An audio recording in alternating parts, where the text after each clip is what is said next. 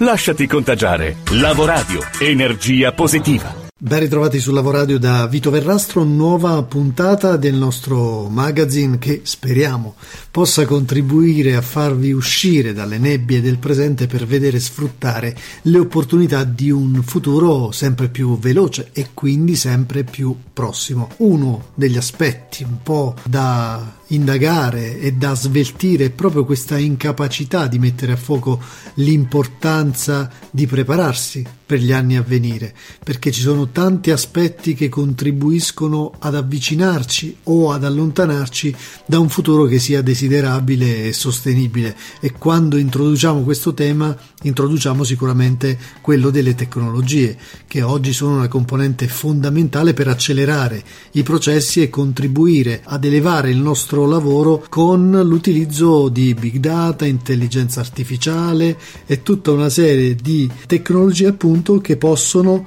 aiutarci a risparmiare tempo rispetto ai lavori rutinari e a dedicarci a mansioni più manageriali a condizione di dover fare questo salto in avanti. Un salto in avanti che però non sempre è automatico, non sempre è spontaneo.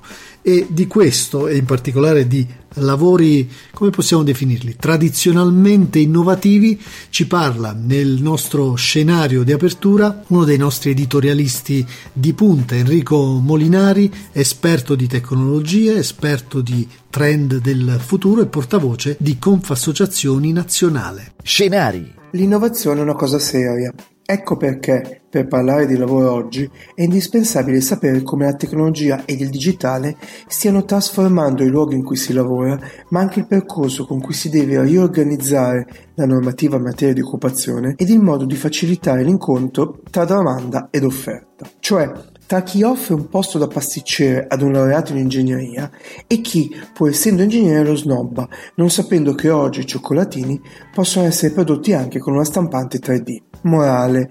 La pasticceria del centro di Milano perde un potenziale talento ed il giovane lavoratore poco più di 2200 euro al mese. Ma quanto sappiamo davvero dei cosiddetti lavori manuali del futuro che già oggi occupano in modo solido milioni di persone in giro per il mondo?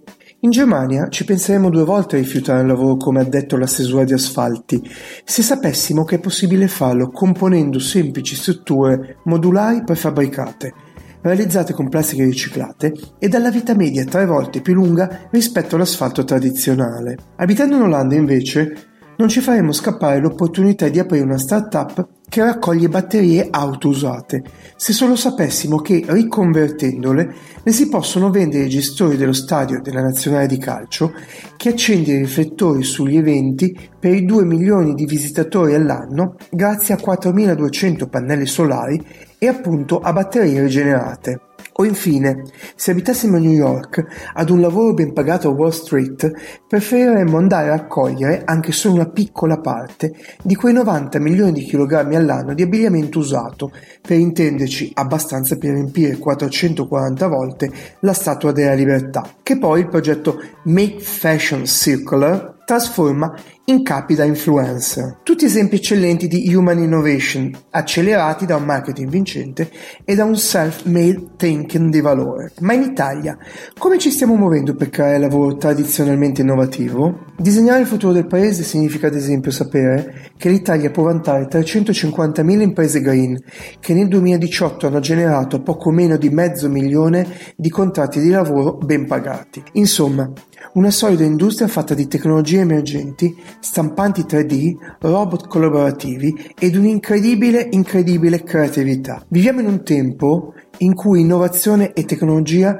consentono alle professioni che stanno incontrando una crisi profonda di rilanciarsi in uno scenario sempre più aperto e competitivo. Scusatemi, ma ora devo lasciarvi per andare ad ordinare una tonnellata di fondi di caffè per produrre biocarburante.